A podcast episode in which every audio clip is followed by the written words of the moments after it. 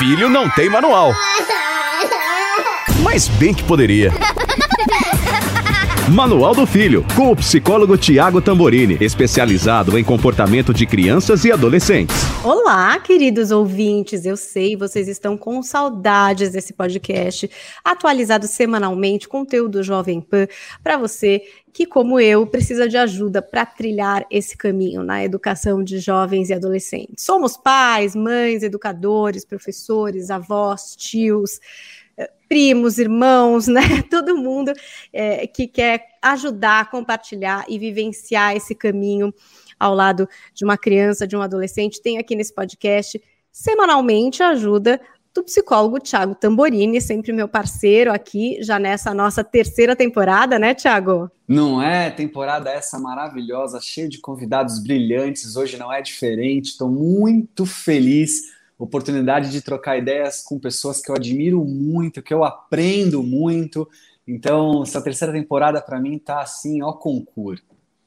Então, você que chegou agora, quem sabe por acaso aqui, entrou no podcast, né? Tava lá zapeando no Spotify, caiu no Manual do Filho, tá com sorte, porque tem uma maratona aí, duas temporadas anteriores para você conferir, e essa temporada muito especial em que a gente está recebendo outras pessoas para abrir debates bem interessantes aqui a respeito de educação de crianças e adolescentes. Hoje, quem assiste a nossa live, né, de gravação ali em youtube.com/barra dicas de vida, já sabe que estamos aqui com o Rossandro Klinjay, ele que é psicólogo, escritor, palestrante, especialista em educação e desenvolvimento humano, está com a gente para debater um tema Ai, bastante recorrer um tema que não passa, parece. Parecia que ia ser uma coisa rápida, mas agora a gente está vendo que talvez tenhamos que lidar mais com a questão do enfrentamento das perdas acadêmicas mediante as aulas online. Bem-vindo, Rossandro. Oh, uma alegria estar aqui com vocês, Paulinha. Já estou chamando de Paulinha, já na intimidade. Tiago, meu colega, psicólogo, obrigado pelo convite. É um prazer estar aqui com vocês. É um podcast que ajuda muita gente, a gente sabe disso, né? Chega em todos os lugares, como a gente estava comentando nos bastidores. E é uma alegria poder estar aqui para a gente falar desse tema, até porque as pessoas estão precisando muito de ajuda. Afinal de contas, a pandemia tem trazido angústias em várias áreas. E, obviamente, os pais, em relação à educação, têm sentido de forma muito grande essa angústia, porque de repente 1,4 bilhões de alunos voltaram para casa, foram para casa assim do dia para a noite. E todo mundo está tendo que se reinventar. Né? Então vamos tentar aqui hoje juntos construir aí umas, umas possibilidades de reflexão para essas famílias. Paulinha, eu gosto tanto do, do Rossandro que quem está nos ouvindo aqui vai ter uma ideia a partir de um exemplo. Eu me lembro que uma das primeiras coisas que eu ouvi ele falando, trocando uma ideia com a gente, é, foi aquele tipo de escuta que a gente ouve e fala assim: putz, colocou em palavras o que eu sempre pensei e nunca consegui colocar de forma tão clara. E a partir dali eu nunca mais é, deixei de curtir, perceber e notar e aprender com as questões que o Rossandro traz. Então vai ser muito gostoso ter essa troca hoje, porque sinto uma sinergia de ideias. Quem e, e é fato, quem ouve os nossos podcasts aqui e acompanha também o Rossandro, vai perceber que a gente tem uma sinergia muito grande de ideias, de maneiras de enxergar. Inclusive com um querido amigo nosso aqui, que a gente cruza trabalhos e de outras formas, que é o Léo Freiman, que estará aqui na semana que vem, hein? Então, semana que vem a gente tem o Léo, que também tem uma live maravilhosa aí com o Rossandro, tá tudo junto e misturado. Exatamente. que turma! Eu queria puxar já, começando aqui, Exatamente por essa questão, né? Essa história de aula à distância parecia que era uma coisa passageira, né? Era um tapa-buraco que a gente, enfim, teria por um tempo. 15 dias. É, falavam, não. né? Um mês, não sei. E aí isso foi tomando o ano passado inteiro, basicamente, e foi sendo projetado para esse ano, né? Com uma volta programada. Agora a gente está tendo uma situação aqui no estado de São Paulo, pelo menos de 15 dias de fechamento, onde as escolas estão abertas, mas eu vejo que tem muitos pais também pensando em não mandar os filhos, aquela dúvida imensa uhum. e aquela sensação de que o ano passado não valeu. E que esse ano, será que também não vai valer? O que, que será que está acontecendo com esse conteúdo que era para ser dado e aprendido pelo meu filho? Será que tá dando certo isso? Você sabe que uma frase que definiria essa pandemia para mim, né? Sabe, imagina que eu tô ali na Paulista, na faixa junto do canteiro e não na faixa junto da calçada, e quero entrar na Alameda de Campinas. Abriu o sinal e eu tô três faixas para cá. Se eu fizer isso, é imprudência. E eu estou usando o Waze. O que é que o Waze faz? Eu vou seguir direto. O Waze começa a dizer uma coisa: novo cálculo da rota. Para mim, a frase que define 2020 2021 é novo cálculo da rota. Ó, oh, vai ficar só 15 dias fechadas as escolas. Não, novo cálculo da rota. Não, não passar muito tempo trabalhando em casa. Vai sim, novo cálculo da rota. Ou seja, flexibilidade cognitiva, adaptação, tem sido dois aprendizados assim, que a gente tem que ter, que a gente goste ou não, e que certamente tem mexido com as pessoas, porque a gente tem uma zona de conforto. Porque o primeiro luto que a gente sentiu na pandemia foi o luto da rotina antes de começar a chegar a morte de pessoas próximas a nós, amigos ou familiares, a gente perdeu rotina, perdeu sair para a escola, é, encontrar os amigos no happy end, sabe? Ir para a academia, ir para o seu templo de confissão de fé no final de semana. Tudo isso foi abruptamente nos tirado e a gente está tendo que lidar com isso. E, e os pais começaram a ter essa sensação de que ficar em casa sem as aulas presenciais era como se fosse um ano perdido. É a frase que muitos pais utilizam. Ah, esse é um ano perdido. E aí, obviamente, eles esqueceram algumas coisas fundamentais. Primeiro, a escola ela não é tão somente um repassador de conteúdo. Porque se fosse assim, com o YouTube todos os professores teriam perdido emprego. Porque tem conteúdo, tem especialistas mundiais fazendo palestras gratuitas. O curso de ética da Universidade de Harvard está todinho lá, traduzido, legendado. Então, se fosse somente isso, escola também é conexões. E as conexões, como está acontecendo agora, elas podem acontecer também virtualmente. Então, quando você pensa que o ano perdido, você esquece que muitas vezes a chamada de vídeo com o professor salvou o dia do seu filho, porque ele tinha uma conexão com o mínimo de realidade. Eu fiz uma live e uma, uma artista, uma atriz, ela saiu com o filho nesse negócio. Ela disse: ah, já que não está funcionando na mesma escola, eu vou com ele para um sítio aqui perto de São Paulo, perto de Campinas, vou ficar com ele lá e meu marido. Aí, quando foi mais ou menos três dias depois, o filho olhou para ele e fez: Mamãe, quer dizer que todo mundo morreu no planeta, só sobrou eu, você e papai. Então a criança começou a ter uma sensação de que tinha morrido todo mundo. Judiação. As conexões são necessárias, só para a gente começar. Afora isso, obviamente, a gente tem que lembrar que educar também é desenvolver habilidades emocionais. E desde que se começou a pensar nas múltiplas inteligências, lá de Gardner para cá, o Cassell em Boston pensando sobre a educação, que também leva em consideração desenvolvimento de habilidades e soft skills, que eu costumo chamar para ficar mais, mais é, digamos assim, didático para a galera, né? É como se fosse assim: crianças são celulares de ponta que tem uma tela touchscreen maravilhosa, uma memória muito boa, uma velocidade de processamento incrível, mas não tem apps baixados ainda. E o objetivo da família é ir baixando os apps de obediência, respeito, tolerância, empatia, compaixão. E, e aí você imagina que na escola existem, obviamente, os aplicativos de conteúdo, né? E ela também contribui com o conteúdo socioemocional, mas é a base desse lugar de baixar aplicativos socioemocionais que para desespero das famílias não se baixa aplicativos de filhos na App Store, nem na Apple, nem na Google Play, né? Você tem que criar condições cotidianas de construir essas habilidades. A pandemia, ela nos solicitou desenvolver um conjunto de habilidades que a gente não estava atento antes, ou que estava atento, mas não como tem que estar tá agora. Por exemplo, se a família não estiver junta para resolver esse drama atual, não importa o nível social dessa família, a classe social, o nível cultural e o tamanho da casa onde ela mora. Você pode ser desarmonioso dentro de um condomínio fechado, numa casa de mil metros quadrados, pode ser extremamente harmonioso e solidário numa casa em que tem 50 metros no apartamento e tem três, quatro filhos. Tem muito mais a ver com como você vive a experiência do que aonde você vive a experiência. Isso é importante dizer porque não estou desconsiderando aqui que se você mora num canto difícil, numa comunidade, numa periferia, é muito mais complicado. Isso não estou dourando a pílula. Mas é óbvio que quando você resolve enfrentar essa, essa situação e entender que ela tem um caráter pedagógico e que você não deve esperar, porque olha, seu filho vai ter anos para aprender as capitais do Brasil, as cores da bandeira, as capitais da Europa, sabe? Question tags, né? mas o que está aprendendo agora nunca vai se aprender de outro modo.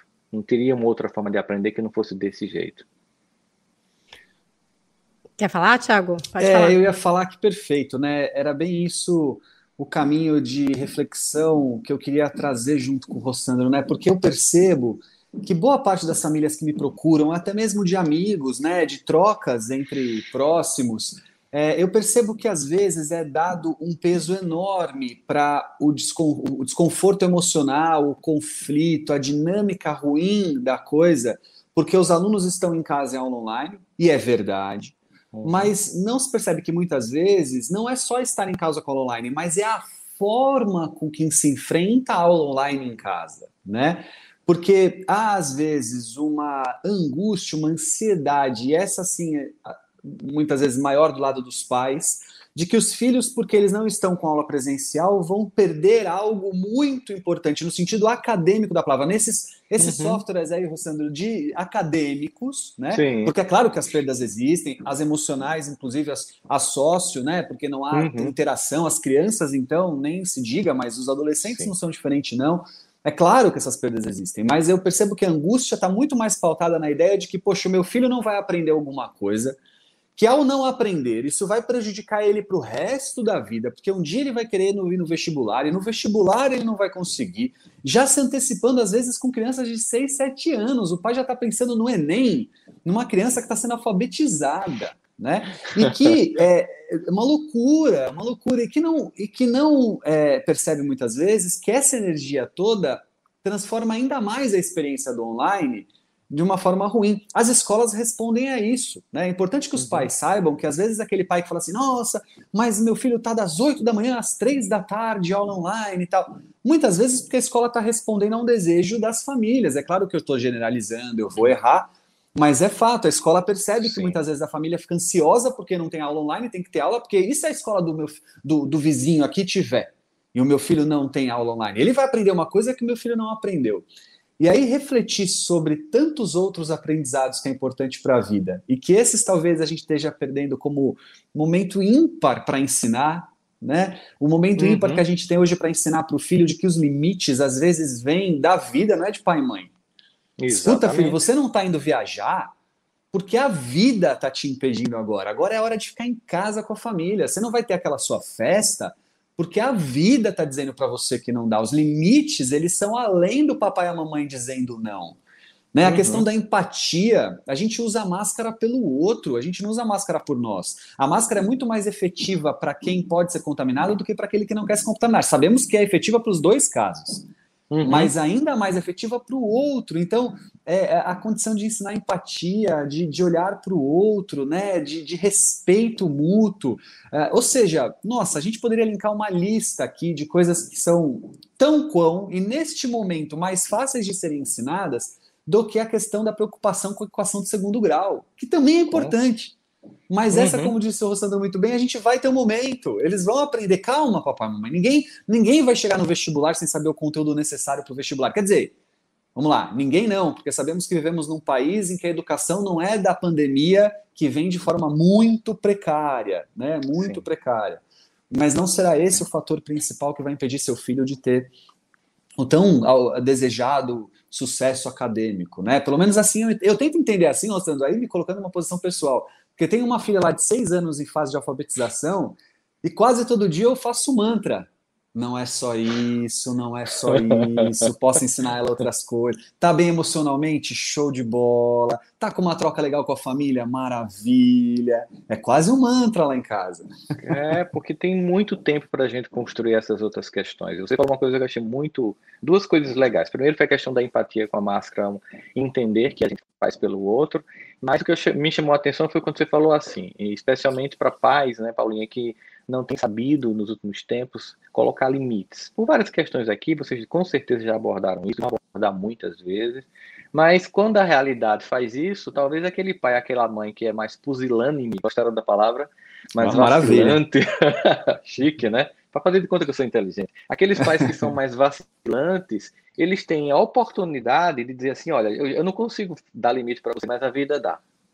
E você tem que entender isso, porque assim, esse é um dos muitos limites que a vida vai oferecer. E eu não vou poder estar aqui cobrindo buracos né, de falhas que você vai ter que enfrentar. E aí é a oportunidade, sim, de você perceber é, o que a gente vai chamar aí na psicologia diante de um evento como esse, ou qualquer desgraça pessoal ou coletiva, tragédia pessoal coletiva, é, a pior opção é negar a realidade. Né? E a opção mais inteligente é o que em psicologia a gente chama de aceitação radical da realidade. Ou seja, é a hashtag aceita que dói menos. É o que tem para hoje. Não tem como você simplesmente querer violentar o que está acontecendo. Então, se eu entendo que isso é o que tem para hoje, eu tenho que me direcionar, ou tenho que organizar o cotidiano da minha família, filhos, meu, esposa, enfim, todos que estão naquele ambiente familiar, baseado neste evento. Não importa quanto tempo ele vai durar, mas por enquanto essa é a realidade que eu tenho. E nós temos, como seres humanos, uma capacidade impressionante de nos adaptar às circunstâncias mais adversas. As pessoas viviam nos campos de concentrações e casavam. É porque era o que elas tinham que fazer aquilo. Por isso que sobreviveu gente para contar o que aconteceu ali. Senão todo mundo tinha desistido, não tinha suportado, tinha se jogado nas cercas elétricas. Então, assim, nós temos uma capacidade de resiliência para aprender a viver nessas situações. Agora, ficar negando, é, ficar angustiado não vai resolver. Agora, uma coisa que me chamou a atenção é que eu estava conversando com uma diretora de uma escola de alto padrão e ela me disse que os alunos estão angustiados, crianças, tá? Isso por quê? Com medo de voltar para a aula virtual. Isso, mas por quê? Porque estavam muitos que nunca tinham tido nenhum problema com os pais, estavam apanhando muito em casa. Então você percebe o seguinte: a terceirização era tão intensa que quando você foi obrigado a viver intensamente com seu filho, você não sabia o que fazer você não desenvolveu a habilidade de educar sem ameaçar, sem espancar. Então as crianças começaram a chorar quando elas começaram a interpretar notícias de que havia um, havia um novo lockdown, alguma coisa do tipo, que ia, ia para a fase vermelha. E elas estão tão imersas nesse universo como todos nós que elas estão entendendo o que está acontecendo, o que significa de tudo isso. Aí ela começou a ver crianças chorando no canto da escola. E eu fiquei chocado quando ela falou isso. É porque são crianças que fazem parte de famílias que tem um alto poder aquisitivo, mostrando que nem sempre dinheiro traz cultura, né? E desenvolvimento emocional, porque são essas crianças que estão sendo espancadas, que estão sendo é, ameaçadas de ficar quieta naquele lugar. Claro, a gente sabe que os pais estão, estão também é, tentando responder a essa situação, fazendo o que a gente chama de home office, mas não é home office que está acontecendo na sua família, porque home office é muito planejado, você planeja com a sua empresa, muito com muita antecedência, cria uma estrutura em casa para fazer aquilo ali e o resto da família está fora. O que a gente está tendo é um work at home, todo mundo trabalhando em casa e se virando. Às vezes um na ponta da sala, outro na outra. Eu já fiz reunião com uma pessoa que estava na varanda. Eu estava lendo uma editorial do Times que a moça estava no, no banheiro e o chefe começou a dizer assim: esses azulejos ao, atrás de você é do banheiro? Ela assim, é sim. E você está reunida conosco no banheiro? Ela disse, sim, mas não, é desrespeito, é porque o único lugar da casa que é só meu.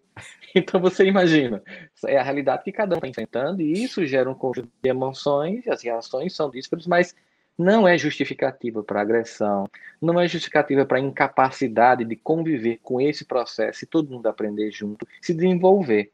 Eu vejo que tem eu fazendo uma, uma live com a Monja Coin, diz assim, Monja, tem três níveis de família aqui, ó. Tem aquela família aqui, a família legal, que é, poxa, que bom que é com vocês que eu estou passando por isso, né?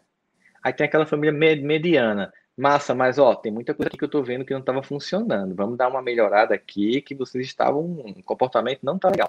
E tem aquela desesperada. Meu Deus, que o mundo abre porque eu preciso sair daqui, de junto dessas pessoas. Entre essa e essa, tem muito mais do que 50 tons de cinza para lá e para cá.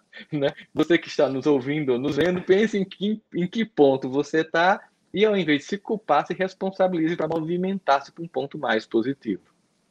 Perfeito, perfeito. Sabe, Paulinha, só, só dar um exemplo para fechar isso que é, é, muito bom. Esses dias conversava com o pai de um paciente, eu pedi para ele autorização para poder dar o exemplo, ele achou ótimo, falou: não, diga para quem você achar bom. É, ele, ele, num conflito com um filho ali que estava numa aula, é, de, se, se eu não me engano, era de matemática, pelo, pelo exemplo que ele me deu. E aí disse que o filho ali não queria, não sei o quê, e vinha, atrapalhava ele no escritório e tal. Ele falou: filho, tá bom beleza, deixa isso para lá, fica tranquilo, pelo amor de Deus, preciso trabalhar. E aí diz que veio um insight na cabeça dele, ele falou, filho, mas vem cá então me ajudar, eu deixo você ficar longe aí, mas você tem que me ajudar. Aí o filho veio para o escritório, louco, para curioso, né, criança, para ver o que o pai está fazendo e tal. E ele pediu para o filho ajudar ele com uma planilha, em que na planilha o filho teria que colocar os números em ordem, assim, eram vários, várias sequências numéricas, deve ser de preço, não sei exatamente. Então o filho teve que ali ficar ordenando os números para o pai numa sequência numérica crescente, né?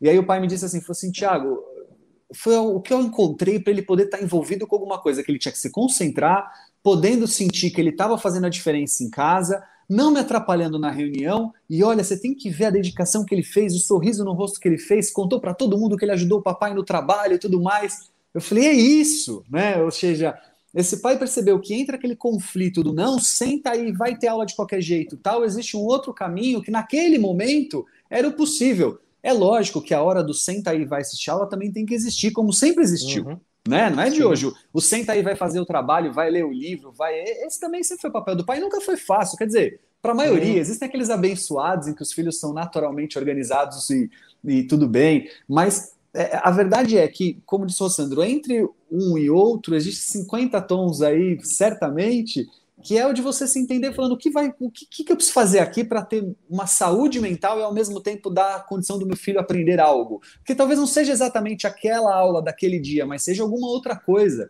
Olha que exemplo bacana desse pai, né? Por isso que eu queria colocar, é. Paulinho.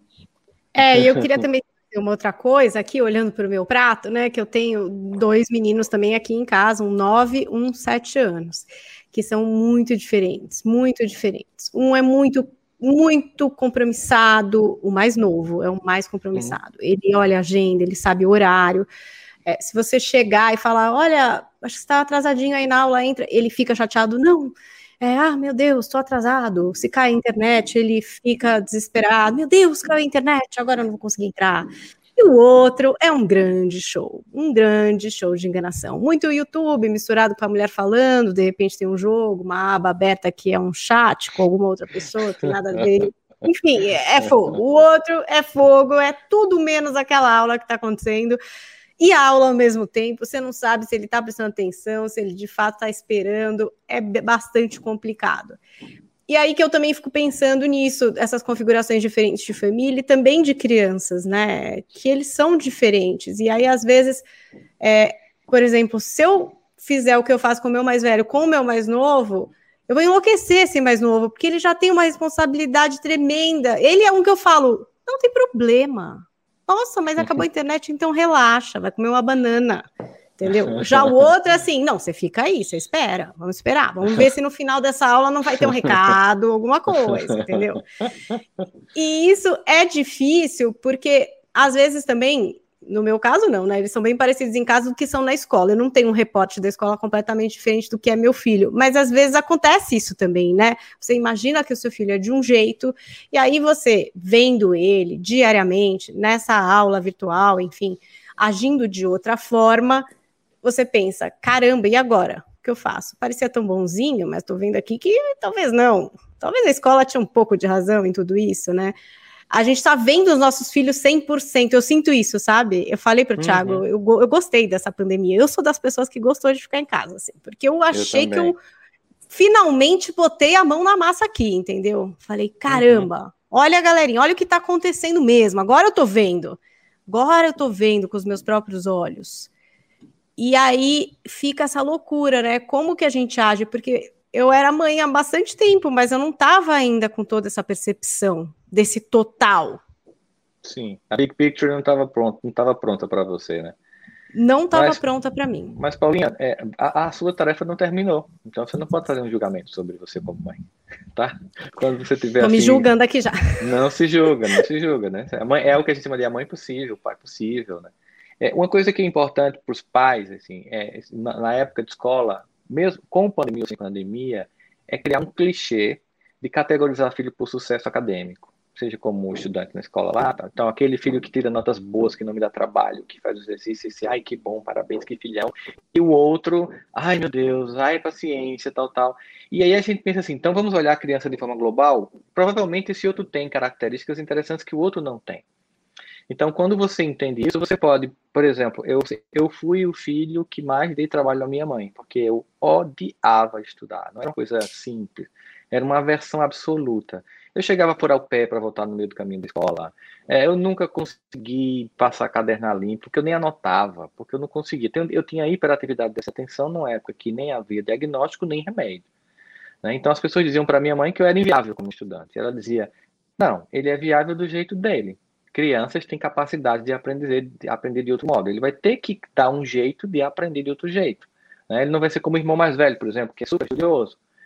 E isso foi muito importante para mim, porque ela, ela percebeu que não adiantava pressionar, não, tá? Porque assim, era, gerava um sofrimento para mim, gerava um sofrimento para ela. Claro que ela não deixava completamente solto, mas também não vivia ali é, o tempo inteiro em cima. Então, assim, respeitar essa diversidade que agora nós podemos observar com muito mais detalhes na convivência familiar.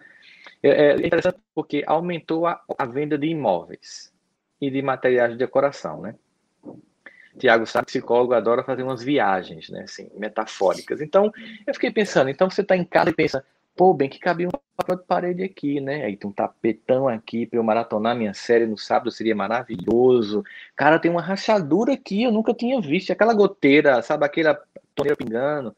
Só que essa observação não foi só para casa, foi para as pessoas, foi para a interioridade das emoções.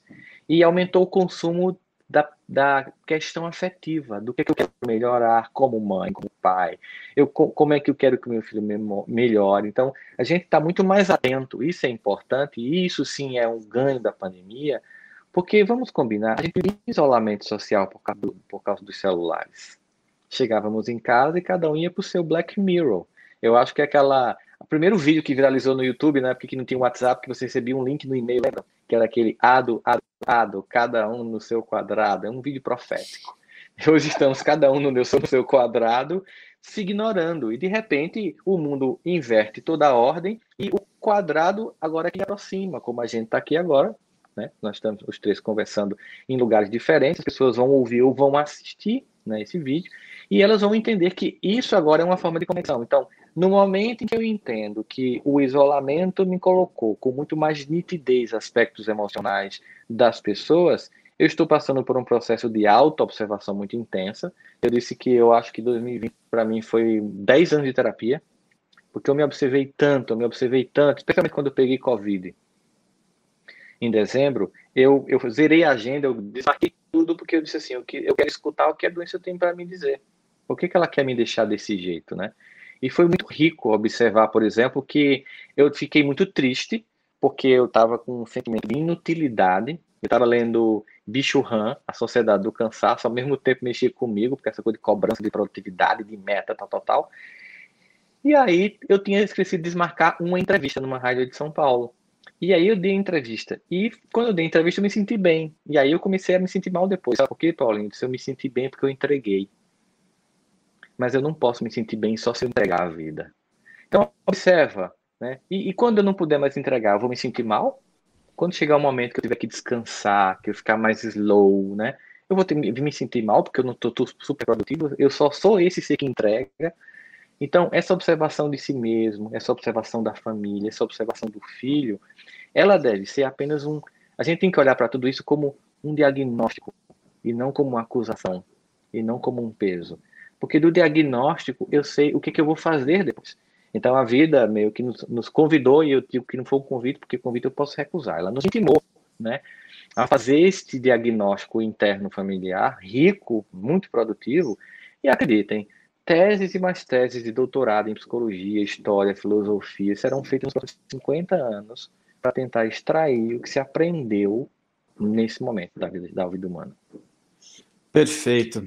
Você sabe, estou te ouvindo aqui e pensando assim: vou fazer uso da, da condição de saber que tem muitos que nos ouvem, né? A gente tem aqui um grupo de mães, de pais que nos ouve assíduo, né? Que compartilham grupos de mães, que, né, que discutem. Eu fico às vezes sabendo. Outro dia foi minha mãe, Rossandro, que mandou uma mensagem para mim. Ah, tô sabendo que você falou de mim num tal de podcast, o que é isso? que massa. ah, eu falei, é, mãe, falei sim, por quê? Falei, não, porque não sei quem me falou que eu vi você falando de aí, eu mandei para ela o áudio, ela aprendeu que era podcast, porque ela não conhecia tal. Mas eu vou fazer uso dessa condição de saber que quem nos segue é, é, é, confia no que a gente tem para dizer e tudo mais, eu vou dizer o seguinte. É, depois de 15 anos atendendo adolescentes, eu já tenho tempo suficiente para garantir, ao dizer que eu não estou errado, quando falo que essa questão acadêmica não é o determinante para o sucesso de um indivíduo. E quando eu falo sucesso, eu estou falando muito além só do que entrar numa boa universidade. Eu estou falando em ser feliz, ter realizações, ser uma boa pessoa, ter. Eu já tive inúmeras validações de que eu não estou errado, papai e mamãe que nos uhum. ouve agora. De que é, eu me lembro de situações específicas, inclusive, de falar assim, falar assim, ô oh, papai e mamãe, vem cá, o silêncio, entre eu e você, ó, a escola não está ouvindo a gente, só eu e você. Sabe qual é o problema do seu filho? A escola. Quando a escola acabar, você vai ver só como ele vai ficar bem. No sentido de que muitas vezes ele não se enquadrava naquele perfil obrigatório, que tem que se enquadrar, uhum. agora, mas tem que acabar.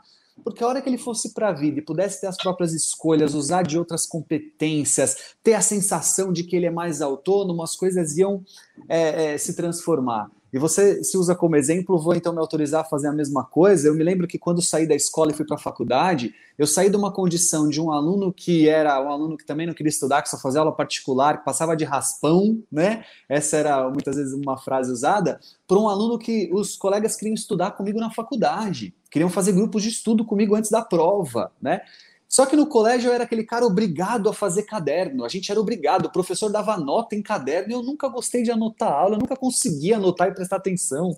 Mas na faculdade eu não era obrigado a nada, a faculdade eu era obrigado a entender, eu era obrigado a, a me envolver, né? E aí eu não tinha caderno na faculdade, mas eu tinha o texto lido. Eu não tinha caderno na faculdade, mas eu tinha o texto grifado, né? E isso fez toda a diferença. Então, é, queria deixar registrado aqui para acalmar o coração de muitos pais que nos ouvem, de que o acadêmico faz diferença, é importante, ajuda, abre porta, tudo isso, e vamos embora.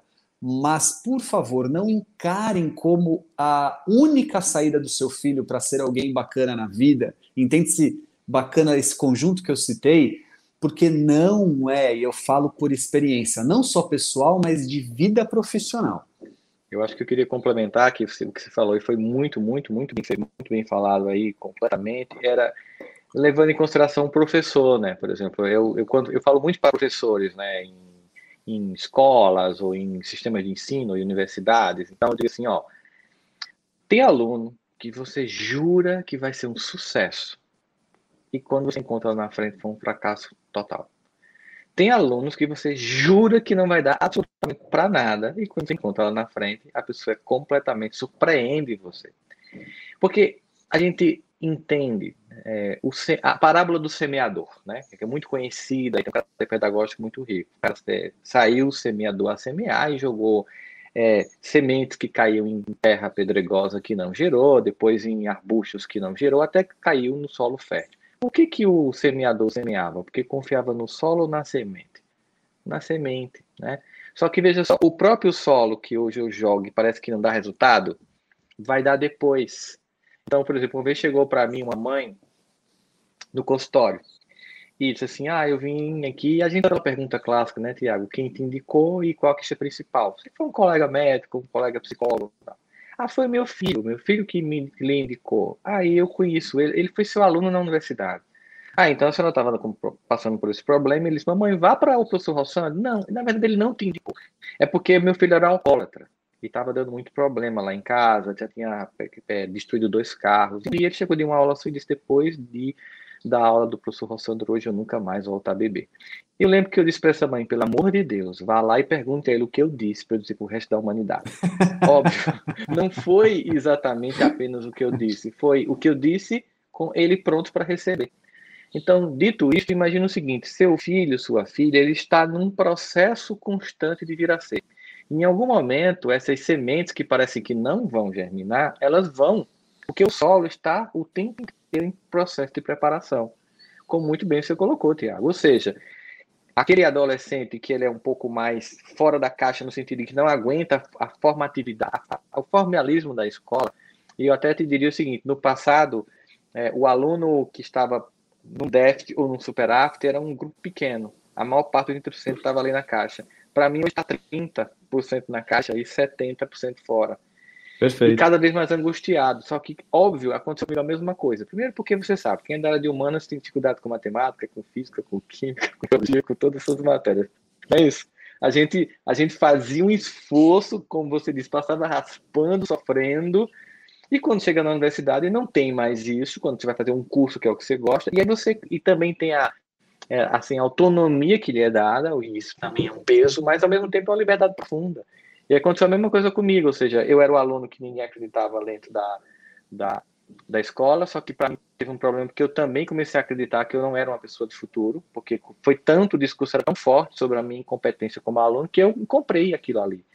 Que eu cheguei na universidade e as pessoas já me achavam interessante, mas eu não, porque eu ainda estava com aquela imagem mental do aluno universitário. Eu acho que no final do curso foi que eu entendi que ali eu estava dando certo, né? Então, ou seja, pais, tem tempo para esse solo fertilizar esses sementes que estão sendo jogadas. Perfeito. É legal essa história desse selo, né? Que a gente acaba sem querer muitas vezes colando nos nossos filhos, né? De, enfim, colocar eles ali nessa prateleira, por exemplo, de quem vai mal na escola e por isso não vai dar certo na vida, e aí já viu, e aí não sei para onde vai e enfim, e ao contrário também, nossa, você é excelente, você é maravilhoso, você é perfeito, que também não é nada bom, né? Tem os seus reflexos também. Mas agora eu quero saber o prático. Vocês estão achando o quê? Que vocês vão ficar aqui, entendeu? Eu também penso tudo isso, mas na hora de fazer, acho muito complexo. Fico entre a cruz e a caldeirinha e pensar, isso não vai educar para a vida. Eu sempre penso isso, o Thiago sabe. Eu tenho essa assim, eu não sou essa que vai querer mas aí depois chega uma hora, né, que vem um fim do ano, vem uma coisa que não está entregando, aí você fala, meu Deus, e agora? O que é que faz? Deixa se ferrar? Ajuda? Quero saber o que é que a gente, que postura a gente tem que tomar. É óbvio que a gente não vai poder generalizar, mas assim, o que é essencial da gente manter em casa mediante essas aulas virtuais? para essa sanidade mental. Vamos partir do é. essencial da sanidade mental, pai e filho, se der. Se der, já tá legal. Mas o que, que é importante a gente manter assim? Sabe? Para, tipo, vai, gente, vamos, como é que isso vai prosseguir durante mais um ano? É. Primeira coisa que a gente tem que pensar é o seguinte: agora vamos, vamos imaginar o cenário mais, mais terrível, que a gente passasse o resto do ano todinho novamente em casa. A gente já sabe o que é no ano passado a gente tava, nem sabia o que era. Então a gente já tem um aprendizado aí que a gente pode usar em torno disso. Uma outra questão é que é, não rotular os filhos tem uma grande contribuição para a vida desse ser depois, e já sabe muito bem o que isso custa numa terapia para você descolar o rótulo. Porque o filho estudioso ele não pode dar errado, o filho bonzinho ele não pode ficar puto, né? É, a filha bonitinha ela não pode ser inteligente, e o inteligente não pode ser é, é atraente, porque você vai criando rótulos e vai, a pessoa vai comprando aquilo. Então, no momento em que você consegue ver a criança de modo mais plural, você entende, tá, esse aqui eu preciso dar um pouquinho mais de pressão, mas não pode ser a pressão e só a pressão.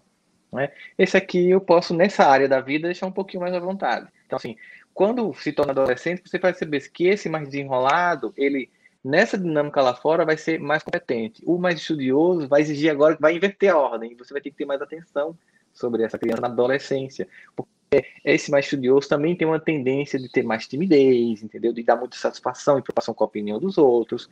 Então, isso, a ordem com que a gente vai chegando mais ou menos com, nos filhos vai mudando conforme vai passando o tempo. Né?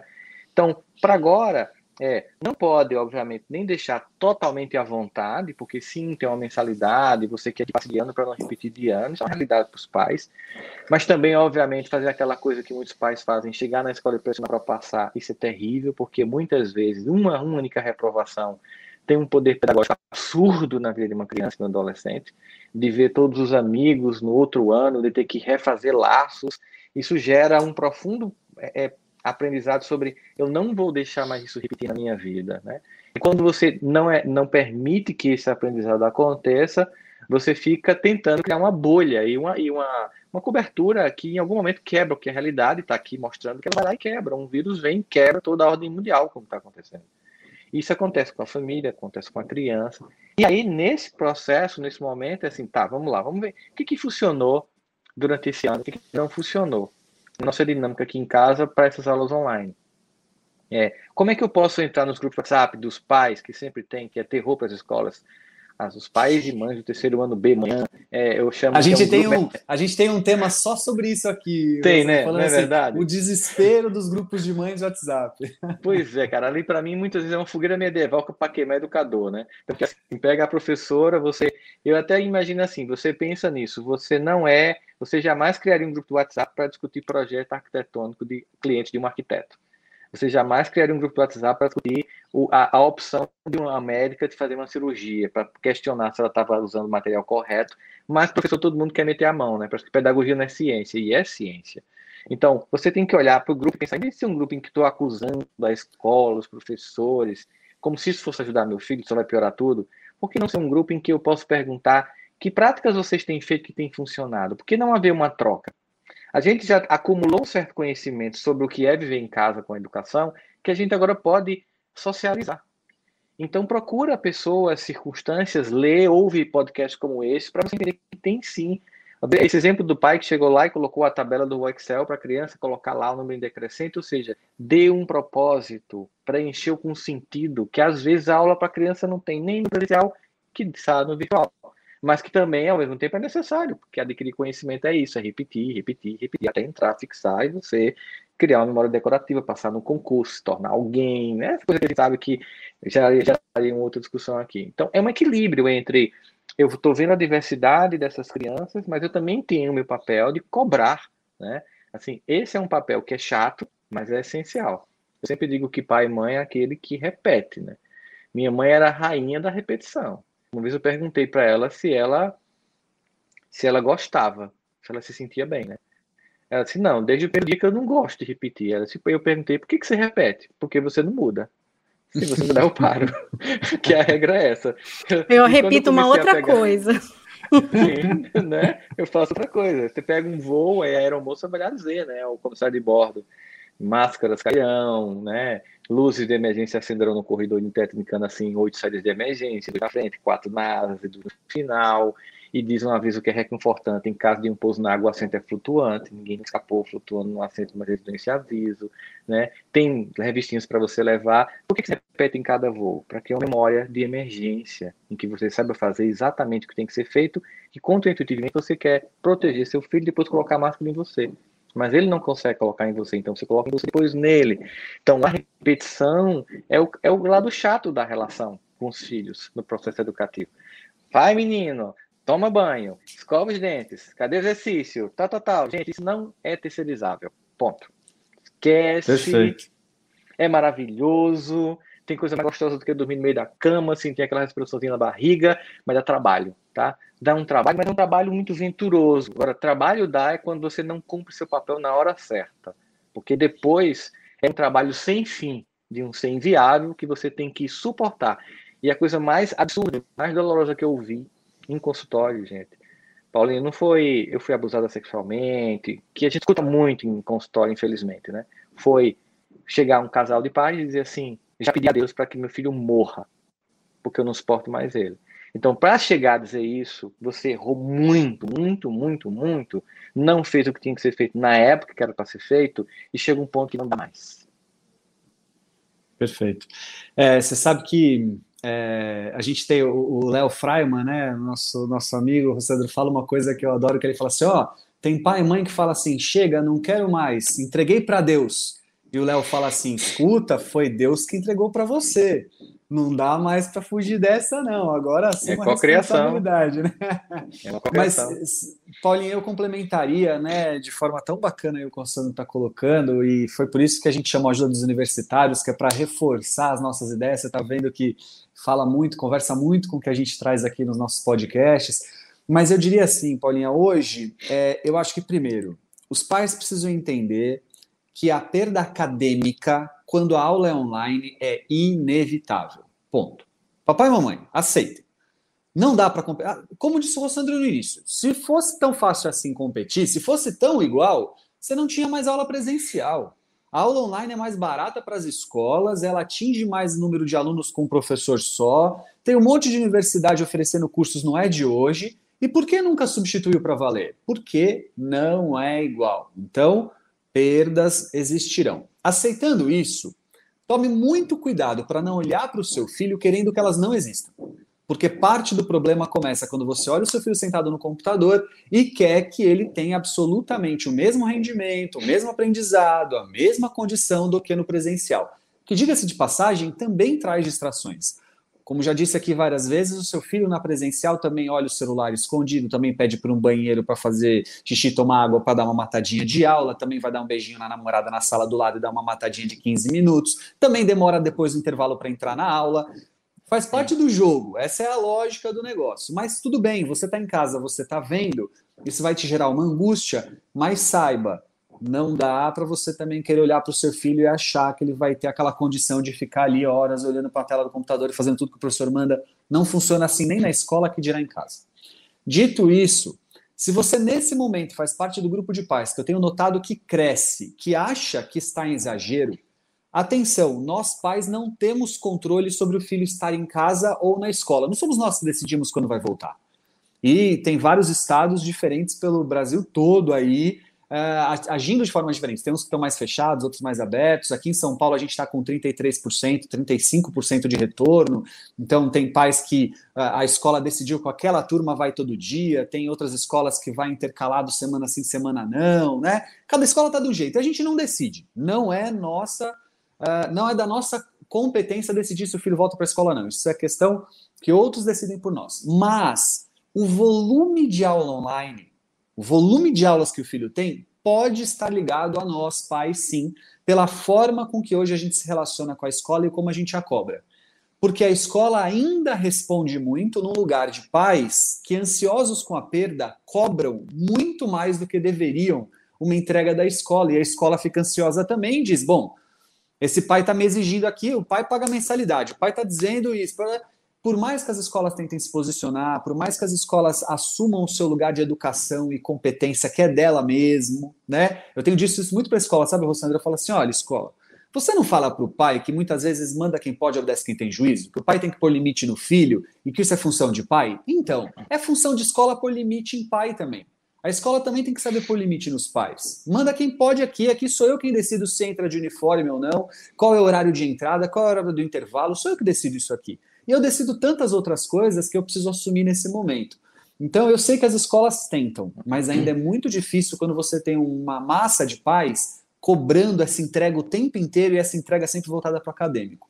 Então, se você faz parte também do grupo de pais que está vendo o seu filho sofrendo desesperadamente com o volume de aula online, também é nossa responsabilidade como pais dar esse feedback para as escolas e cobrar que as escolas percebam isso e ajustem de forma mais adequada o que é uma aula online. Porque eu tenho visto, sim, escolas assim, de forma brilhante assumindo esse lugar, né? Entendendo que não dá para você dar aula das 8 da manhã às 3 da tarde ininterruptamente, com o mesmo volume de aulas presencial. Tem várias que entenderam isso, tem várias criando estratégias, subgrupos e tal. Mas tem muitas que ainda não conseguem fazer isso, e talvez com a ajuda de pais que dividam a, pega a cobrança que você faz para o seu filho hoje, divide 50%, 50%. Pega 50% continua cobrando do seu filho, os outros 50% cobra a escola. Falou, escola, meu filho hoje está das 8 da manhã ao meio-dia na frente do computador. que vocês querem o que desse moleque? Qual, qual, onde está? Me, me, me, defenda isso com, com, com é, é, teoria. Eu quero, eu quero saber. Me defenda dentro da pedagogia que é saudável, que é efetivo, que é enriquecedor. Uma criança das 8 da manhã ao meio-dia na frente do computador tendo aula. Porque, olha, Aquelas que criaram estratégias não são dessas que eu estou falando, porque tem escolas que vão ficar esse período, mas tem dinâmica, tem é, mistura vídeo, mistura jogo, aí faz. Tá, tá, bom, aí pode ser que tenha uma outra característica, mas eu estou falando daquelas que estão dando o acadêmico mesmo. E são muitas, e são muitas. Então, papai e mamãe também daria essa sugestão, assim, divide um pouco a cobrança aí, aceitando que não dá para ter tudo e não perder nada. Muito pelo contrário, a perda pode ser ainda maior se o seu filho criar uma resistência com a educação, que você fala para ele escola, ele faz o sinal da cruz, dizendo Deus me livre, pelo amor de Deus. Aí é que você criou um problema grave. Tiago, Posso trazer uma coisa positiva? Sim. Uma coisinha positiva. Vai, já que eu só trouxe confusão aqui e dúvidas. Mas é, nesse retorno que alguns pais optaram por ter esse retorno na escola particular, a gente teve a oportunidade, meus filhos retornaram é, eu senti uma coisa muito diferente em relação à escola das crianças. Uma emoção nova, empolgante, uma felicidade de estar lá realizando uma coisa assim, de você ir buscar e falar, e aí, como foi o de hoje? Hoje foi muito bom, eu fiz vários exercícios de matemática, aí eu, tipo, meio chocada. Assim, tipo, Nada como perder para dar valor, né? Pois é, é. não, sinceramente, eu fiquei, assim, feliz pra caramba, tentei me empolgar muito, assim, mostrar, claro, sim, mas nunca houve esse feedback anteriormente. Ah, né, as, as coisas que conta da escola é o lanche, o que teve, se teve um lanche muito gostoso, aí um amigo, se foi, se deixou de ir. Bom, eram mais esses relatos que vinham, né? O intervalo, o futebol, a brincadeira. E aí, dessa vez, tem vindo coisas muito diferentes, assim, como conseguir fazer vários exercícios de matemática. Hoje foi muito bom, a gente conseguiu fazer isso juntos na escola. E eu fiquei feliz por um lado, assim, porque antes reclamavam tanto da escola, né? E a gente dizia, bom, pois é, mas é assim, é a escola tem coisa legal, tem coisa chata, tem matéria que a gente gosta, matéria que a gente não gosta. E agora parece que não está tendo que explicar, assim, que eles já entenderam que a escola realmente tem mais coisas legais, porque aqui em casa rolava muito choro e o que eles me diziam era assim: Poxa, mas só ficou a parte chata da escola. É só lição, é só lição sem parar, não tem uma parte legal mais. Só ficou chato, mãe, é o tempo inteiro chato. Não tem uma parte legal. E aí, agora, podendo voltar, a felicidade de entender que até a parte chata pode ser legal, né? Porque tá ali compartilhado e tal. Isso me emocionou bastante nessa volta às aulas, tá me entristecendo um pouco esse fechamento, essa volta, essa dúvida toda de novo, porque mexeu muito com a saúde mental dos meus filhos, essa ansiedade que a gente tenta, né, é, não passar, mas passa as coisas que eles vão ouvindo, a mudança da situação, assaltos à geladeira, é, peso crescendo, falta de exercício físico, veio caindo todas essas fichas aqui na minha casa, e esse retorno foi aliviando isso, e isso é muito louco, né, porque a gente começa a ver, tipo, olha como tá menos ansioso, Olha como é. voltou a dormir no quarto sozinho. E aí você fala, caramba, como faz bem encontrar os amigos, como faz bem aprender, como faz bem ter seu espaço de autonomia, né? E como é difícil ficar realmente aqui em casa para uma criança. Então, eu acho que também nesse segundo turno de aulas digitais, eu estou um pouco mais compreensiva, entendendo o quanto difícil está sendo, o quanto penoso é, porque tem muitas perdas que a gente esquece, né? Que são deles, assim, das vivências uhum. deles, que a gente acaba não considerando. É, são perdas secundárias que a gente não computa e que a gente agora está percebendo. Mostrando como nós somos gregários por natureza, o projeto civilizatório humano é porque nós estamos juntos. Né? Quem venceu a evolução das espécies não foi o mais forte, porque se fosse quem estava aqui falando com vocês era um Tiranossauro Rex e não um ser humano com toda a fragilidade, mas que unido com outros seres humanos, pensando juntos, construímos essa civilização. Ainda que imperfeita, é um, o mais esplendoroso que a gente conseguiu fazer até agora. E é bom lembrar para os pais que estão muito preocupados com a perda acadêmica dos filhos que tem uma coisa bem egoísta para dizer. É todos os filhos estão perdendo, é só o seu. Que parece que é só o meu que está. Está todo mundo na aula e o meu é o único que está em casa é o meu. Não, é o parte que está perdendo. Aliás, quem está perdendo mesmo, sobretudo, são as crianças que estudam em escolas públicas, que não estão tendo condições de entregar isso, né? E é outra coisa ainda mais dolorosa para a gente pensar, é, que nem alguns nem retorno tiveram, né? Então, assim, nesse momento, perceber as nuances dessas emoções que Paulinha falou aí, ou seja, que tem a criança, que você está percebendo a dor dela, do contato, de, de para a criança a escola tem um, um, uma função, no adolescente já é uma outra função, e, e cada um perde de um jeito. Tem pai que descobriu que filho come, tem boca, né? Porque o que eu mais de pai, como come essa criatura? Porque você não via, você estava fora de casa tal. E claro, a gente também está comendo muito. Quem é que não está sequestrando a geladeira, né? Eu acho que eu, por exemplo, passo até seis horas, eu sou uma criatura. Aí de seis horas, acho que entra algum monstro dentro da minha barriga. E assim, eu, eu combinei com minha esposa de colocar uma tranca eletrônica igual a banco para a cozinha só abrir no outro dia, sete da manhã. Ela começou a rir. Então, assim, tá todo mundo tendo que se reinventar nesse processo, mas perceber, né? A riqueza disso que a gente tem aqui ao longo dessa quase uma hora que a gente está falando, que, para além dessas perdas que são reais, e não dá para dizer que não são, os ganhos que são assim impressionantes e que nós não teríamos de outro modo. É só você imaginar o que isso representa para a humanidade. Imagine que a gente fosse assim. Se eu e Tiago estivéssemos fazendo um, um pós-doc aí na USP e a gente propusesse o seguinte: eu queria fazer uma pesquisa sobre como as crianças se comportam em casa. Então, mas eu queria que fosse uma, uma pesquisa bem intensa. Eu vou pedir apenas ao pessoal do município de Paulinha, interior de São Paulo, só lá, que durante um ano as crianças fiquem em casa, de escola pública e privada. Alguém deixaria a gente fazer isso? Você é louco. Vai traumatizar essas crianças, vai destruir a sociedade. Pois é, o mundo todo está passando por isso. É uma pesquisa, é um laboratório muito doloroso, mas muito rico. E que nós devemos olhar com gratidão o caráter pedagógico da vida para não ter que ler depois sobre uma experiência que a gente está vivendo. Não é? A gente Perfeito. viva ela. Perfeito.